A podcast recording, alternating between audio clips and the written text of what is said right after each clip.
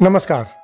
आपने अक्सर गाड़ियों के पीछे एक धनुष के साथ तीन तीर या बाण देखे होंगे, और उसके साथ लिखा होता है, हारे का सहारा, खाटू श्याम हमारा। आज इन्हीं खाटू श्याम बाबा की कहानी आपके साथ साझा करते हैं। राजस्थान के सीकर ज़िले में है खाटू श्याम जी का सुप्रसिद्ध मंदिर। खाटू श्याम जी का असली नाम बर्बरीक है। महाभारत के अनुसार बर्बरीक का सिर राजस्थान प्रदेश के खाटू नगर में दफना दिया गया था। इसलिए बर्बरीक जी का नाम खाटू श्याम बाबा के नाम से प्रसिद्ध हुआ और वर्तमान में खाटू नगर सीकर ज़िले के नाम से जाना जाता है। श्याम बाबा घटोत्कच और नागकन्या मौरवी के पुत्र हैं, यानी महाबली भीम और हिडिम्बा बर्बरीक के दादा दादी थे। कहा जाता है कि जन्म के समय बर्बरीक के बाल बब्बर शेर के समान थे, इसलिए उनका नाम बर्बरीक रखा गया। बर्बरीक बचपन से ही बहुत वीर और तेजस्वी बालक थे। बर्बरीक ने भगवान श्री कृष्ण और अपनी माँ मौरवी से युद्ध कला और कौशल सीखकर निपुणता प्राप्त कर ली थी। बर्बरीक ने भगवान शिव की घोर तपस्या की, जिनके आशीर्वाद स्वरूप भगवान ने बर्बरीक को तीन चमत्कारी बाण दिए।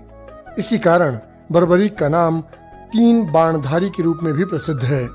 भगवान अग्निदेव ने बर्बरीक को एक दिव्य धनुष दिया था, जिससे वो तीनों लोकों पर विजय प्राप्त करने में समर्थ थे। जब कौरवों पांडवों का युद्ध होने की सूचना बर्बरीक को मिली तो उन्होंने भी युद्ध में भाग लेने का निर्णय लिया। बर्बरीक ने अपनी माँ का आशीर्वाद लिया और उन्हें हारे हुए पक्ष का साथ देने का वचन देकर निकल पड़े। इसी वचन के कारण हारे का सहारा बाबा श्याम हमारा, ये बात प्रसिद्ध हुई। जब बर्बरीक जा रहे थे तो उन्हें रास्ते में एक ब्राह्मण मिला। ये ब्राह्मण और कोई नहीं, भगवान श्री कृष्ण थे, जो कि बर्बरीक की परीक्षा लेना चाहते थे। ब्राह्मण बने श्री कृष्ण ने बर्बरीक से प्रश्न किया कि वो केवल तीन बाण लेकर लड़ने जा रहे हैं? क्या मात्र तीन बाण से कोई युद्ध लड़ सकता है? बर्बरीक ने कहा कि उनका एक ही बाण शत्रु सेना को समाप्त करने में सक्षम है। और इसके बाद भी वो तीर नष्ट नहीं होता, बल्कि वापस उनके तरकश में आ सकता है। अतः तीनों तीर के उपयोग से तो संपूर्ण जगत का विनाश किया जा सकता है। ब्राह्मण ने बर्बरीक से एक पीपल के वृक्ष की ओर इशारा करके कहा कि वो एक बाण से इस पेड़ के सारे पत्तों को भेद कर दिखाएँ। बर्बरीक ने भगवान का ध्यान कर एक बाण छोड़ दिया। उस बाण ने पीपल के सारे पत्तों को छेद दिया और उसके बाद वो बाण ब्राह्मण बने श्री कृष्ण के पैर के चारों तरफ़ घूमने लगा। असल में, कृष्ण ने एक पत्ता अपने पैर के नीचे छिपा दिया था। बर्बरीक समझ गए कि तीर उसी पत्ते को भेदने के लिए ब्राह्मण के पैर के चक्कर लगा रहा है। बर्बरीक बोले, हे ब्राह्मण, अपना पैर हटा लीजिए, नहीं तो ये आपके पैर को बींध देगा। श्री कृष्ण बर्बरीक के पराक्रम से प्रसन्न हुए। उन्होंने पूछा कि बर्बरीक किस पक्ष की तरफ़ से युद्ध करेंगे? तो बर्बरीक बोले कि उन्होंने लड़ने के लिए कोई पक्ष निर्धारित नहीं किया है। वो तो बस अपने वचन अनुसार हारे हुए पक्ष की ओर से लड़ेंगे। श्री कृष्ण ये सुनकर थोड़े चिंता में पड़ गए, क्योंकि बर्बरी के इस वचन के बारे में कौरव जानते थे और कौरवों ने ये योजना बनाई थी कि युद्ध के पहले दिन वो कम सेना के साथ युद्ध करेंगे। इससे कौरव युद्ध में हारते हुए दिखेंगे। जिसके कारण बर्बरीक को कौरवों की तरफ़ से लड़ना होगा और अगर बर्बरीक कौरवों की तरफ़ से लड़ेंगे तो उनके चमत्कारी बाण पांडवों और उनकी सेना का नाश कर सकते हैं। कौरवों की योजना विफल करने के लिए ब्राह्मण बने श्री कृष्ण ने बर्बरीक से एक दान देने का वचन मांगा। बर्बरीक ने दान देने का वचन दे दिया। अब ब्राह्मण ने बर्बरीक से कहा कि उन्हें दान में बर्बरीक का सिर चाहिए। इस अनोखे दान की मांग सुनकर बर्बरीक आश्चर्यचकित रह गए।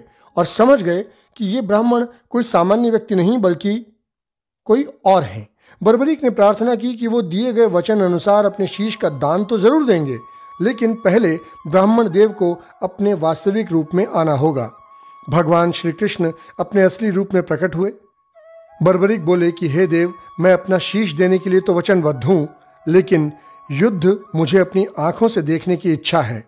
श्री कृष्ण ने बर्बरीक की वचनबद्धता से प्रसन्न होकर उनकी इच्छा पूरी करने का आशीर्वाद दिया। बर्बरीक ने अपना शीश काटकर श्री कृष्ण को दे दिया। श्री कृष्ण ने बर्बरीक के सिर को चौदह देवियों के द्वारा अमृत से सींचकर युद्ध भूमि के पास एक पहाड़ी पर स्थित कर दिया, जहाँ से बर्बरीक युद्ध का दृश्य देख सकें। इसके बाद श्री कृष्ण ने बर्बरीक के धड़ का शास्त्रोक्त विधि से अंतिम संस्कार कर दिया। महाभारत का युद्ध जब समाप्त हुआ और पांडव विजयी हुए तो विजय के बाद पांडवों में ये बहस होने लगी कि इस विजय का श्रेय किस योद्धा को जाता है। श्री कृष्ण ने कहा कि चूँकि बर्बरीक इस युद्ध के साक्षी रहे हैं तो चलिए उन्हीं से इस प्रश्न का उत्तर जाना जाए।